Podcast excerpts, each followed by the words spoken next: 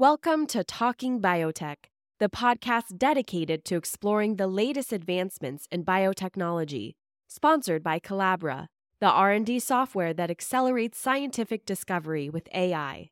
Each week, we'll dive into the latest innovations and discoveries with industry leaders and pioneers. Now, here's your host, Dr. Kevin Folta. Hi, everybody. It's Kevin, and this is the episode of the Talking Biotech podcast.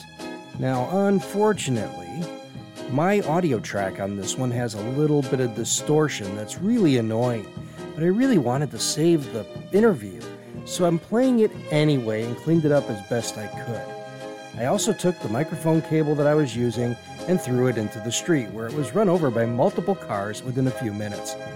I replaced it with a new audio cable that made the problem much less severe. Actually, it eliminated it, 100%. So I apologize for the quality on my side, but don't listen to me. Listen to the guest. They're more interesting anyway. Thank you, as always, for listening to the Talking Biotech podcast.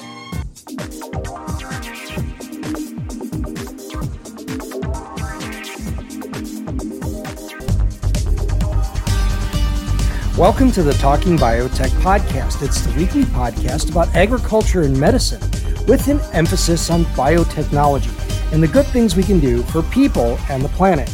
My name's Kevin Folta. I'm a professor and a science communicator who worries about your understanding about science and about some of the major issues in which new technologies can play an important role. And today we're going to revisit an episode we did last year. We're speaking with Dr. Stuart Strand from the University of Washington Civil and Environmental Engineering Program, and we're going to re-explore his air-purifying plants. So there's been some developments over the last year or so that are really important. So welcome back to the podcast, Dr. Strand. Thank you, Kevin. Yeah, it's really nice that you're back, because this was an intriguing topic to me. And maybe we need to start fresh for new listeners. But back in 2019, you talked about plants that could remove impurities from indoor air. And why do you think that this is necessary? I mean, is it really a problem? Yes, it really is a problem. Our homes are contaminated with gaseous chemicals such as benzene and formaldehyde and acrolein. Chloroform is present in our indoor air, and these are all either proven or probable human carcinogens. So these are important, even at the very low levels that they occur in the home, mainly because our most vulnerable populations, children and older people as well, spend all of their time in the home and are exposed to these chemicals continuously. Okay, but where do they come from? Well, benzene comes from fuel storage and attached garages. Lawnmower fuel, gasoline contains a lot of benzene, and it can get out of the tank even with filters in your car. Benzene also comes from outdoors. It also comes from cigarette smoking or any kind of smoking in the home. Sometimes candles can emit it. It's a proven human carcinogen. Chloroform is an interesting one. With chlorinated municipal water, chloroform is formed from the chlorination process and reactions with trace organic compounds in the water. And that chloroform, which is a probable human carcinogen, is emitted into the air when you use hot water in the home, like showering or washing procedures, machines, emit chloroform into the air. Formaldehyde, a lot of people are familiar with that. It comes out of the glues we used in pressboard and in carpets and so on. But it also comes from things like smoking and cooking in the home, too. So that's hard to avoid. And do you think that our big push to have more energy-efficient homes, you know, we're getting double-pane windows and really good insulation around our doors and thresholds that don't leak, has this just exacerbated the problem? Yes, it has, and it's well recognized to be a part of the problem in that we don't have as much air exchange in a lot of the older homes that have been retrofitted with insulation that we should have. There should be frequent air exchanges in the home, and even those, though, will leave some of these residual gaseous compounds. Okay, so we have this problem of at least some level of volatile compounds that are present inside of our indoor air that may be there in exceedingly small amounts, but still represent some finite risk. And now you have a solution to help clean those out just with plants that have been specifically engineered to deal with those chemistries. So remind me again about the first invention, which was pothos ivy. What is that, and how does it work? Well, pothos ivy, the Latin name is Epipremnum aureum, around the trunk. It's a tropical plant. Many people have it in their homes. It's also called devil's ivy in some places. And it is a very common houseplant, very easy to grow. It doesn't flower in the home, so it's less of a biosafety risk in the ecology. It is a house plant that is rare in the fact that it has been genetically modified. That's hard to do with new plants, and this one had that procedure already developed. So we used that procedure to introduce our novel genes into the plant. And I know we covered this last year when we talked about it, but just for the new listeners, what were the genes that were introduced? And what are the chemistries that they target? Well, we use the cytochrome P450 2E1 from mammals. This particular sequence is from rabbit, although we killed no rabbits in this procedure. We just used the genetic sequence of their 2E1. And the cytochrome P450 2E1 is a detoxifying enzyme that all mammals have in our livers. And it can oxidize these low molecular weight compounds like benzene, which is not a very heavy compound. It can oxidize it to phenol, which changes it completely so that it's not carcinogenic anymore and it has a low volatility. It also completely degrades a chloroform, converting it into CO2 and chloride ion. It will attack many other compounds that are present in home air, but are not as important as benzene and chloroform. Well, that's really interesting. So this enzyme, is it particularly robust from rabbits, or why did you choose that one? Well, we figured that that if we take this detoxifying process out from the liver and place it in the plants, then it will be able to detoxify these chemicals before we even get them into our bodies. When the detoxification occurs in our livers, it's a high energy process, and it forms these short-lived radicals that cause the DNA damage that lead to cancer. If this occurs in the plants, then it's harmless. This is what's called the green liver concept, whereas in which we degrade these chemicals in plants instead of in our bodies, because that can sometimes lead to the DNA damage that we're trying to avoid. I love this stuff. The green liver. You grow the green liver in your home, and it absorbs the air through stomates, and then it goes through this detoxification process. Now, you've actually published data that show that it works. Can you tell me a little bit more about those experiments that demonstrated proof of concept?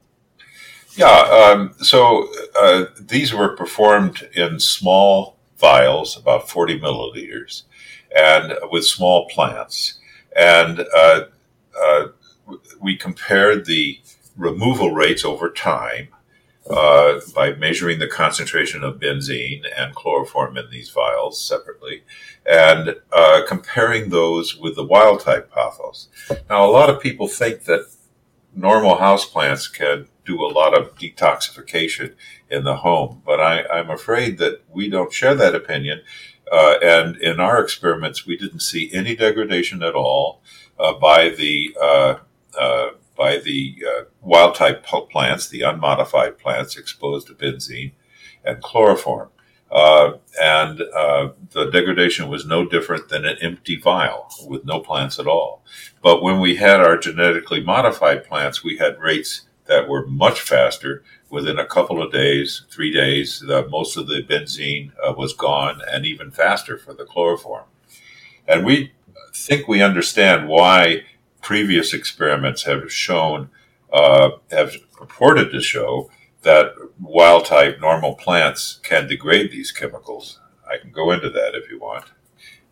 Oh, sure. I mean, just if you could give us a little bit of an idea on that, that'd be wonderful. Yes. So we did a survey of all of the literature of houseplants and degrading things like benzene and formaldehyde.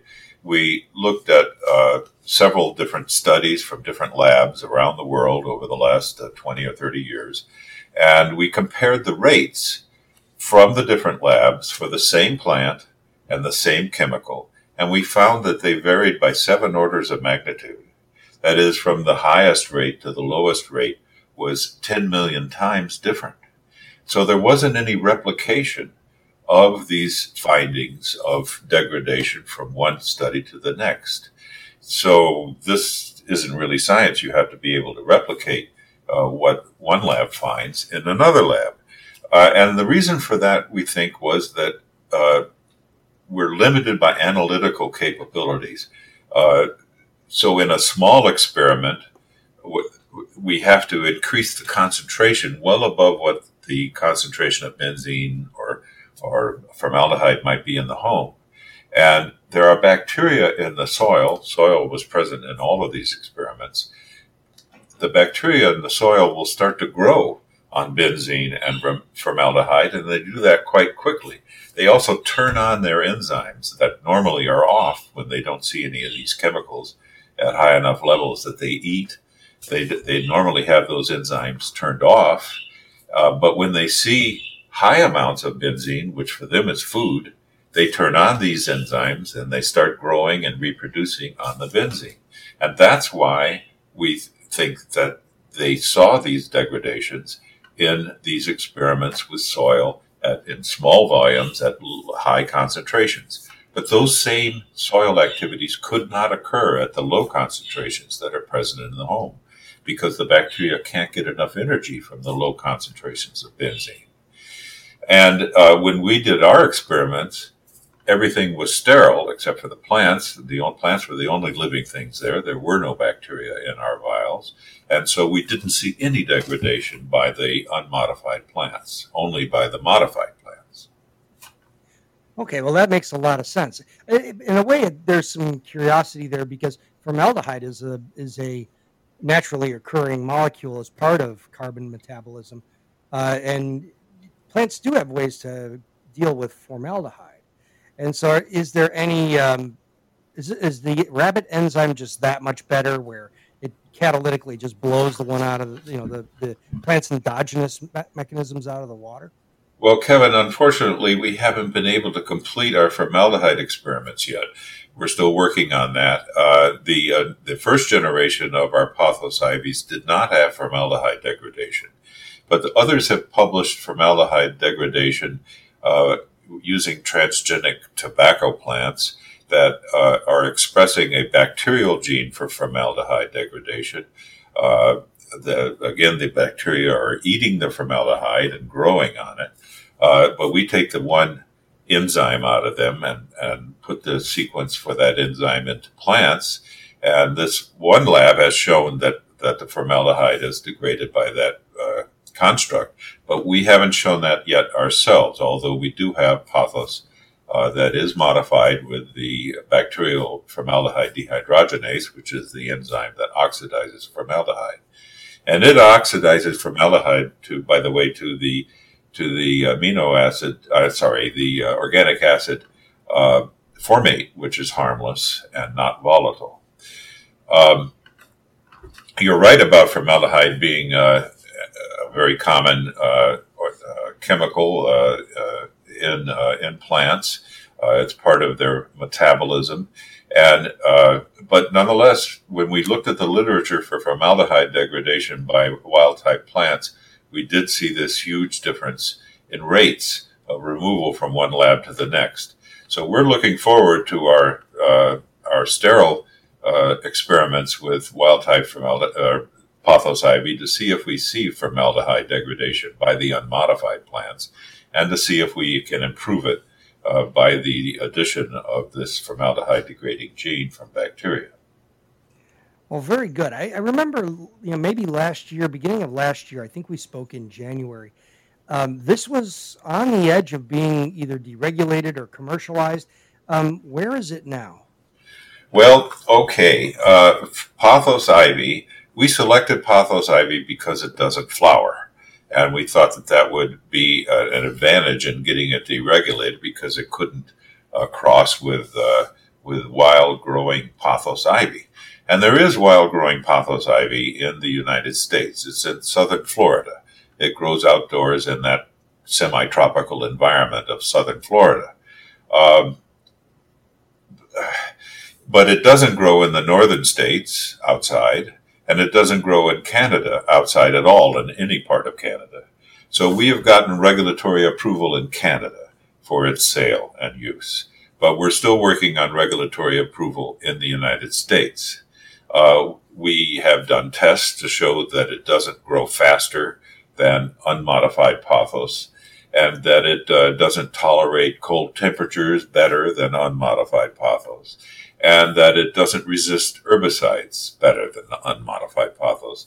So we're going to apply to the USDA for an unregulated status on that, but we haven't done it quite yet.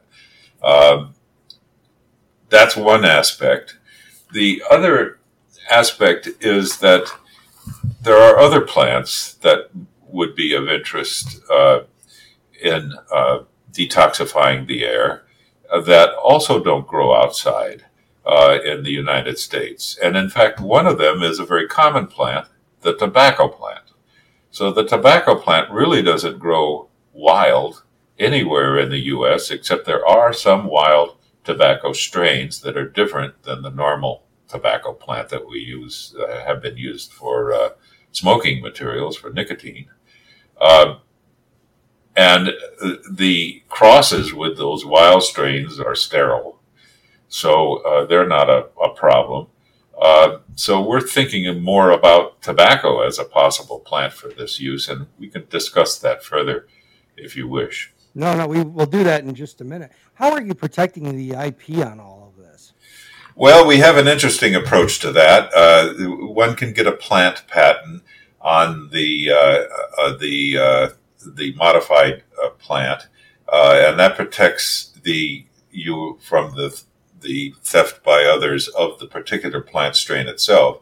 But we have another approach in our second generation plants, in that we have included in the genetic sequence of the cassette that we modify the plant with a genetic sequence that encodes a poem that is copyrighted.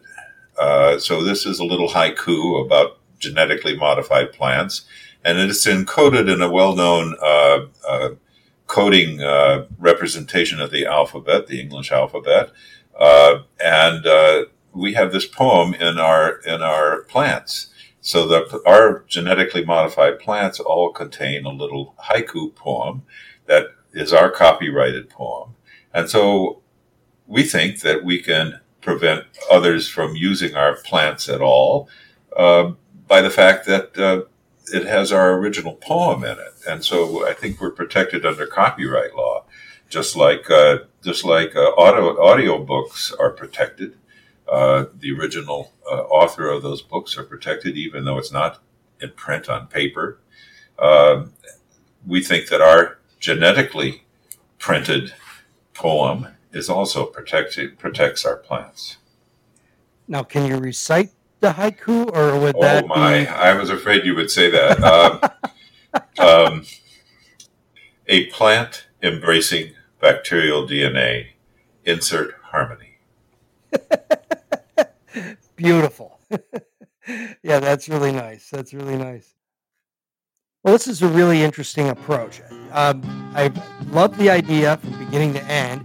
You've got plants that are detoxifying indoor air of pollutants that are present and protecting them with poetry. This is the Talking Biotech podcast. We're speaking with Dr. Stuart Strand from the University of Washington, and we'll be back in just a second.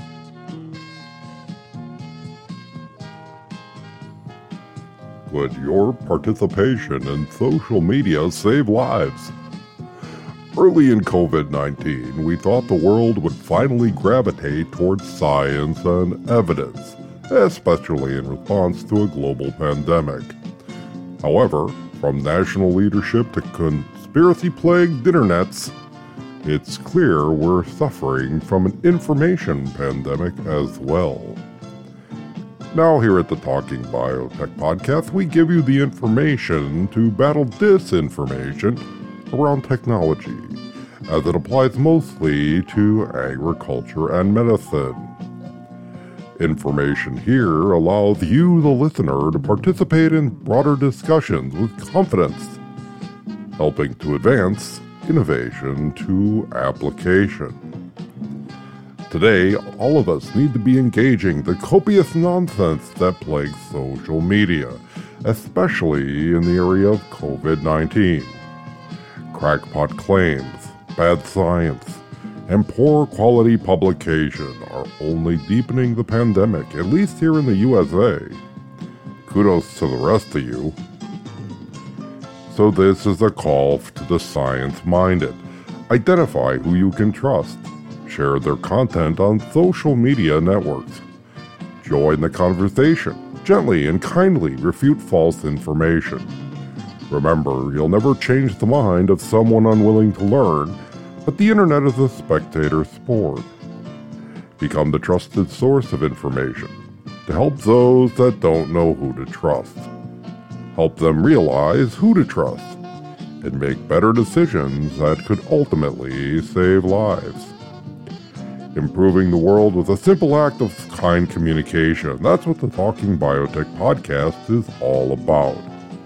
And your participation has never been more important.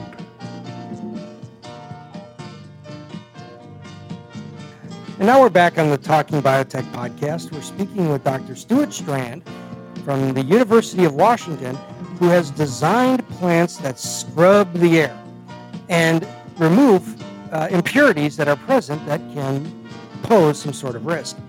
And has anyone ever talked about these kind of technologies for use in places like spaceships? We have considered that.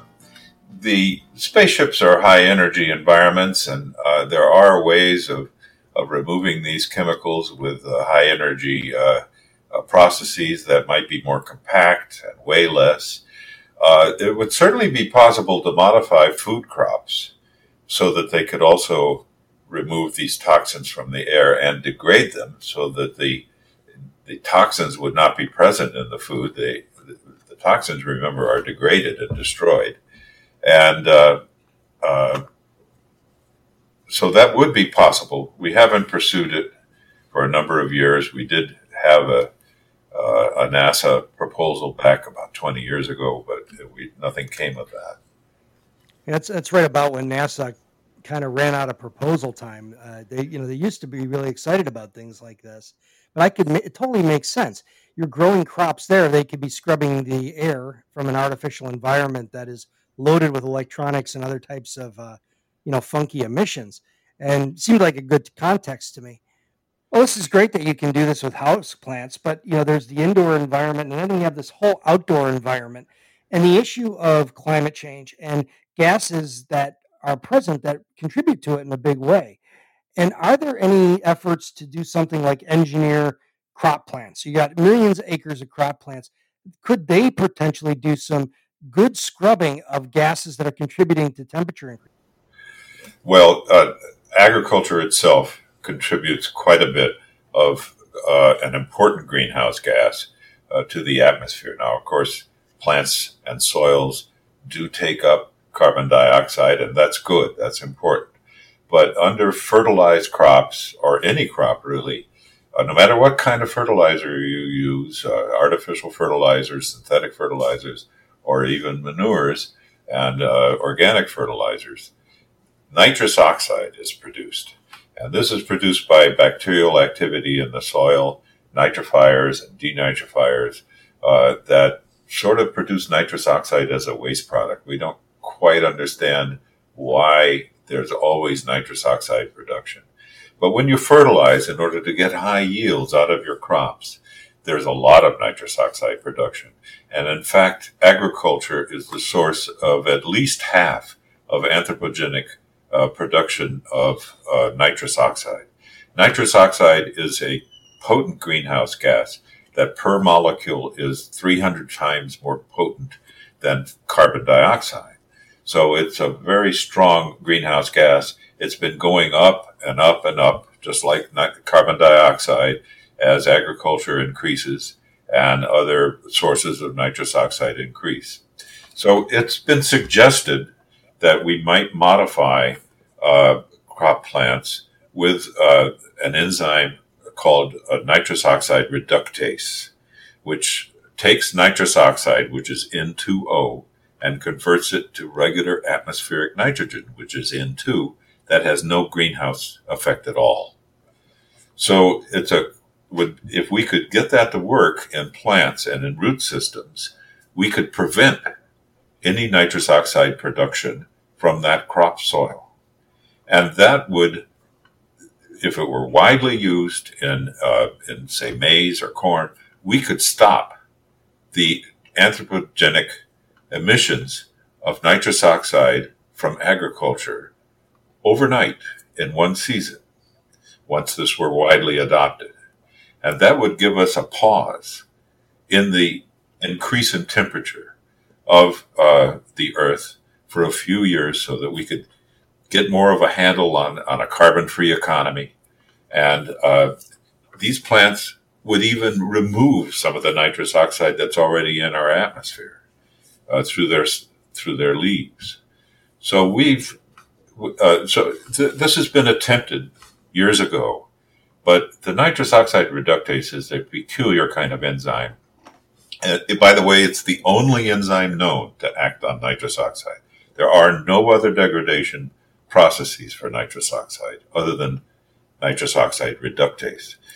So to get it expressed and operating in plants, it won't work in the regular plant cell, regular part of the plant cell, because it's a peculiar part of bacterial metabolism. So the place for nitrous oxide to be reductase to be expressed is in the mitochondria of plants, because the mitochondria of plants and all of our mitochondria in our bodies is descended from ancient bacteria, and they have the same structure as bacteria. And so they are the place for nitrous oxide to be reductase to be expressed. And recently, in the last 10 years, we've figured out how to do that. And we can use our normal genetic transformation technologies and target the nitrous oxide reductase components to the mitochondria so that they should be expressed in there, just like we can do that same genetic modification of bacteria with the nitrous oxide reductase. That has been done for many years. So we should be able to do this, and we're trying to get funding for it, and it could be a very important way for us to slow down global warming for a while we get a handle on the most important greenhouse gas, CO2. Well, crop plants are nice because you would have fields and fields of plants that are scrubbing the gases from the environment, as they do for carbon dioxide. But most of your work is done in tobacco. Why do you choose that system? Yes, well, tobacco is very easily transformed. It's one of the lab rats of biotechnology. And we had transformed tobacco with all of these enzymes quite a while ago. And it occurred to us recently that maybe we should be thinking more about tobacco. We had been afraid of tobacco because of the regulatory problems, but then we realized that there really are fewer regulatory problems for tobacco because It really doesn't grow outdoors in the wild anywhere in the world, except perhaps in its native range in Argentina, South America. But elsewhere, there are no reports of wild growing tobacco, so there's nothing to cross with. So that seems to not be important. So tobacco has many advantages. Since it does flower and it is sexual, you can cross it and you can get more gene copies of your detoxifying gene in the offspring, in the hybrid of that cross, and that means that the activity of these enzymes should be higher in those hybrids, hybrid vigor. And that is important because our plants, even though they're much better than wild type plants at removing compounds from the air, they are still not quite good enough for this to be a small, compact setup that will really clean the air effectively in your home. In fact, our pothos ivy requires quite a large unit, almost a full cubic meter of heavy foliage with air moving through it, in order to remove the toxins from the air. And that's an important point, Kevin.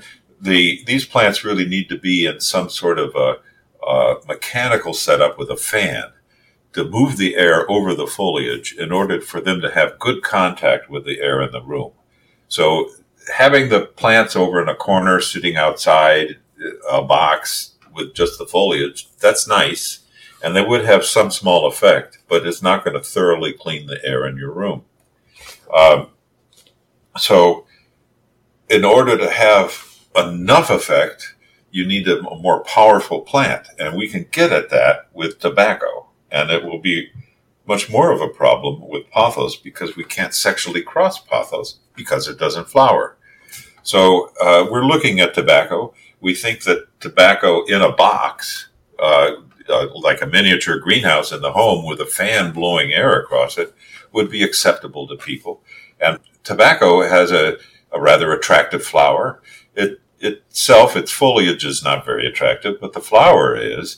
And the flower also has a wonderful aroma, like jasmine flowers. And so we think it's possible that it could be acceptable in the home if it were enclosed in a box and with air blowing across it, perhaps combined with a particle filter. You'd have a complete air cleaning unit in that way. But it's important that we think of ways to increase the activity within the plant tissue, and perhaps the tobacco will be a way to do that. So we're already developing second-generation tobacco plants that have these genes in it for the degradation of these toxins, including formaldehyde and benzene and chloroform. And we have two different tobaccos that have been transformed, and then when those are crossed, they're going to produce hybrids that have 2 to 4 times the activity of just a single gene copy alone. Yeah, that's really cool. So, but you also have the neighbor of petunia, which is very similar to tobacco and also easily transformable. Maybe a little bit different foliage, in terms of maybe some surface area per plant. But have you thought about that because of the stigma that travels with tobacco? Well, maybe. No, we haven't actually thought about petunia. You're right about that. I don't think it has as much leaf area per plant as tobacco does, but there might be ways to overcome that. Yeah, lots of little leaves. It's just, it comes to mind because I do a lot of teaching in public schools and grade schools. And I have gone to grade schools and shown pictures of plants that are doing different things in the light. And I show one very classic picture of a tobacco plant in red and far red conditions to show shade avoidance responses. And I did it for years. And one year, one kid asked, "What kind of plant is that?" And I said, "Tobacco." And the whole class went, "Ooh." Here's the... Well, Kevin, there are low nicotine varieties of tobacco that are well known and readily available that are natural, unmodified tobacco. There is also a modified tobacco that has no nicotine or low nicotine. Mm-hmm. But there are natural varieties of tobacco. Breeding goes way back, and there are a lot of varieties of tobacco. And one of the, one or more of those strains are low to no nicotine at all, or alkaloids of any sort. So they're non-toxic. Tobacco itself really isn't toxic, except that it does have the nicotine, and nicotine is toxic and addictive. So we want to avoid the nicotine, and there are ways to do that. Yeah, and you've been really talking about this for a while. I know the work was published a while ago. We talked about it in this podcast. I've seen articles in popular press.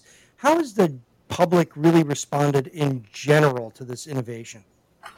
Well, I've gotten a lot of positive response from the public. A lot of people have written to me, cold emails, asking when they can purchase this plant, or can I send it to them? And of course, we can't do that yet because of the regulatory issues and also the IP issues. The University of Washington has patented the idea of using these genetically modified plants in combination with a miniature greenhouse/wind tunnel. So they're interested in protecting their IP. But we have licensed this plant to two Canadian companies who are developing the plants for large-scale installations like living walls, installations in, say, the lobbies of office buildings and that kind of thing, in order to clean the air there. And to have basically a talking point and so on. They're also interested in marketing these to the domestic market, but they haven't been able to get investors interested. They tell me these companies that have been approaching venture capitalists, that the venture capitalists are not convinced that the public will want these plants in their homes. So that has to be demonstrated. We have to prove it before we can move ahead. And I'm not quite sure how to do that. And that's inhibited our ability to raise funds quite a bit. Yeah, I can kind of see why, because public has stayed inside with, with these volatile gases and really don't see a impact of them. At least we don't think we do. And it's like radon gas. You know, for a while there, it was front page news. But even that kind of fell into the background. And I think that there's a communication strategy here in that you're going to beautify your home with plants anyway. Why not use ones that can participate in scrubbing the atmosphere? And these ideas of maybe even home gardens where you have these herbs and things that are growing under funny colored lights, you know, these little gardens. Maybe this could be part of that. You know, this is the one that cleans your home while the others make the food. You know, there's an interesting strategy there somewhere. But what do you propose would be a way that maybe this listenership could get involved and maybe support the project or even get in line for seeds if they become available? Well, I'm looking into crowdfunding, but we're going to give that a try. There are ways to contribute directly as gifts to the University of Washington with that money directed toward our lab. We can't promise any seeds. Our licensing agreements and our rules at the university won't allow us to do that aspect of crowdfunding. So that's a problem. But we certainly need funding in the lab. We're having lots of problems maintaining activities during these difficult times, and funding is part of that. Our instruments are failing, that kind of thing. So we're working on crowdfunding. I'm not sure how well it'll go, but we'll give it a try. Oh yeah, Patreon is very good tool. It's a very good tool. This is what this podcast is supported by Patreon contributions that allow me to use a producer and then promote the podcast more widely in social media. And it really makes a difference. But the idea is maybe getting 100,000 donors at $1 each is probably very realistic. Well, we'll give it a try. I respect the promise of it, and I hope it'll work out. I hope we can get enough interest in this. I think that people are not that aware of the indoor air pollution, but the professionals certainly are, and it is a major concern to environmental health scientists around the world. Indoor air quality is a big problem, but the public hasn't really recognized that, except maybe for particles. People are buying more and more room filters, HEPA filters for their to remove particles. Smoke particles out here in the West have been a problem for a while, and now with the COVID pandemic, removing particles that may contain COVID from the air of homes is also being done. But the gaseous components haven't received much attention, and I think the reason is that people don't like to talk about things, problems, threats that don't have solutions. And really, there hasn't been practical devices on the market that will remove these gaseous chemicals from the air until our plants. So if you try to use activated carbon, for instance, you end up with a huge amount of waste by spent carbon. The carbon rapidly fills up with all kinds of junk in addition to the chemicals you're trying to remove. And then you have to replace that carbon at high expense with a lot of energy cost in regenerating the carbon. It's really not sustainable. Our plants grow themselves. Our plants, it's an interesting technology, plants, right? I mean, it's a technology that gets better and better the longer you support the plant. It's unlike a car, which just deteriorates and falls apart with time. Plants get bigger, so, and better at doing the process. So it's very sustainable, and we're enthusiastic about it. We've got a bit of a sales problem to convince people to worry enough about their indoor air quality to want these plants, but they should be, because they are. This is a health problem. There's little doubt that the benzene and chloroform and formaldehyde in our indoor air are causing cancers in the human population, and we can reduce that with this sort of technology. I really see this catching on more in the arena of the living walls and that kind of thing, because people in general, I can't think of a lot of friends that I know that keep a jungle of indoor plants. You know, people don't want one more thing to have to deal with sometimes. And I think that kind of living wall concept is really going to be attractive with this kind of technology. We just have to find the right journalist to write a really good story in a visible magazine for you. I think that would change things a lot. And have you had any kind of media inquiry from, big outlets or, major papers or magazines? Well, we had last year in 2019, we had quite a bit of publicity, and there were articles published about this work all around the world. And it got a pretty large amount of attention.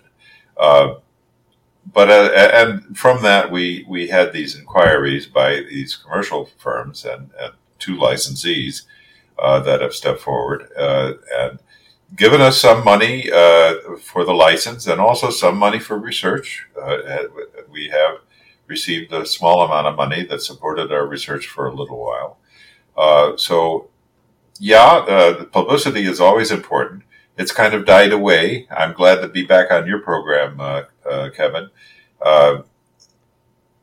And we would like to produce more results that would further increase our publicity. Well, what experiments are happening right now in the lab? Well, our main focus now is the development of a flow-through system that will allow us to measure the ability of the plants to remove the pollutants at concentrations similar to what they are in the home.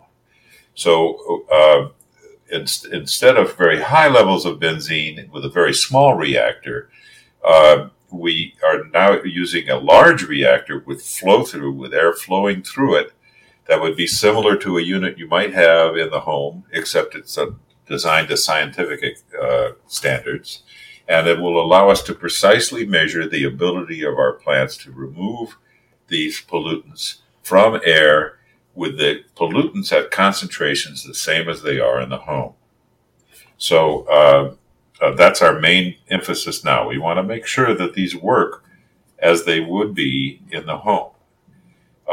Then the other experiments we're working on are the tobacco experiments to combine two lines of genetically modified tobacco to produce hybrid vigor and a greater activity to test that concept.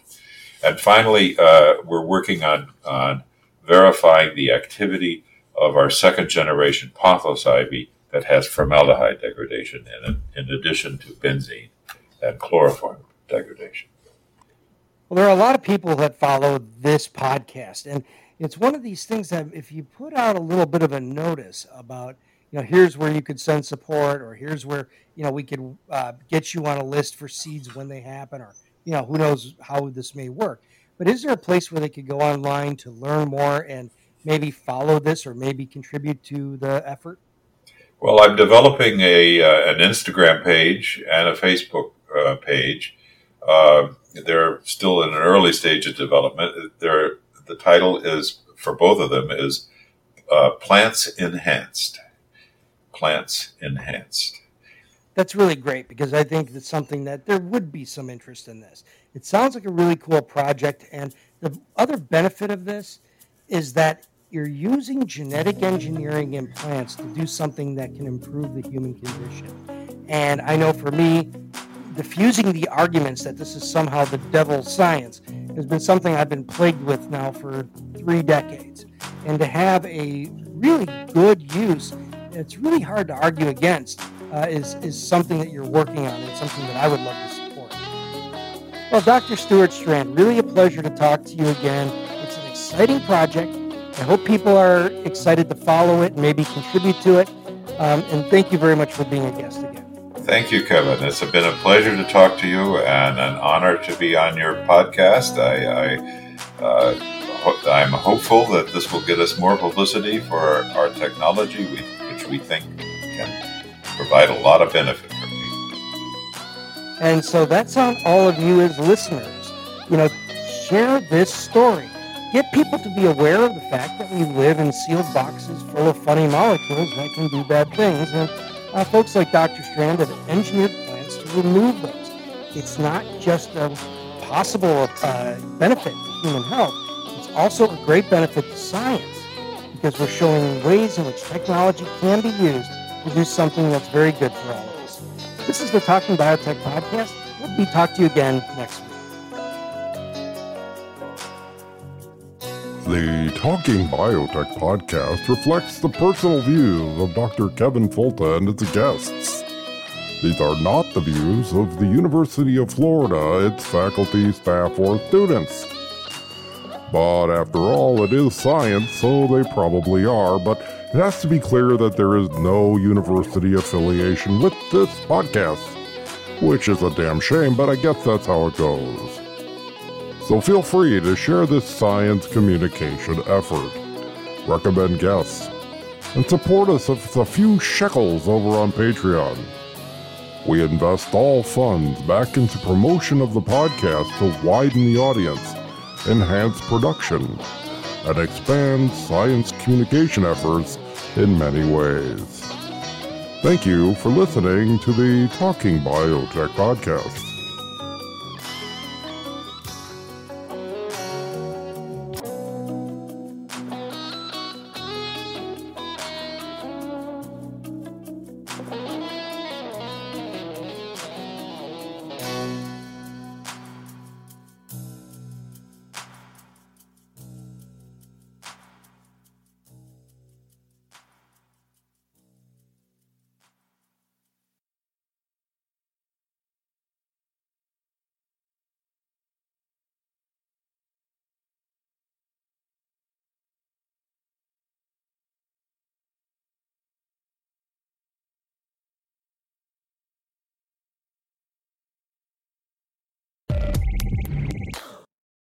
You've been listening to Talking Biotech, sponsored by Calabra, the platform that bridges the gap between siloed research tools.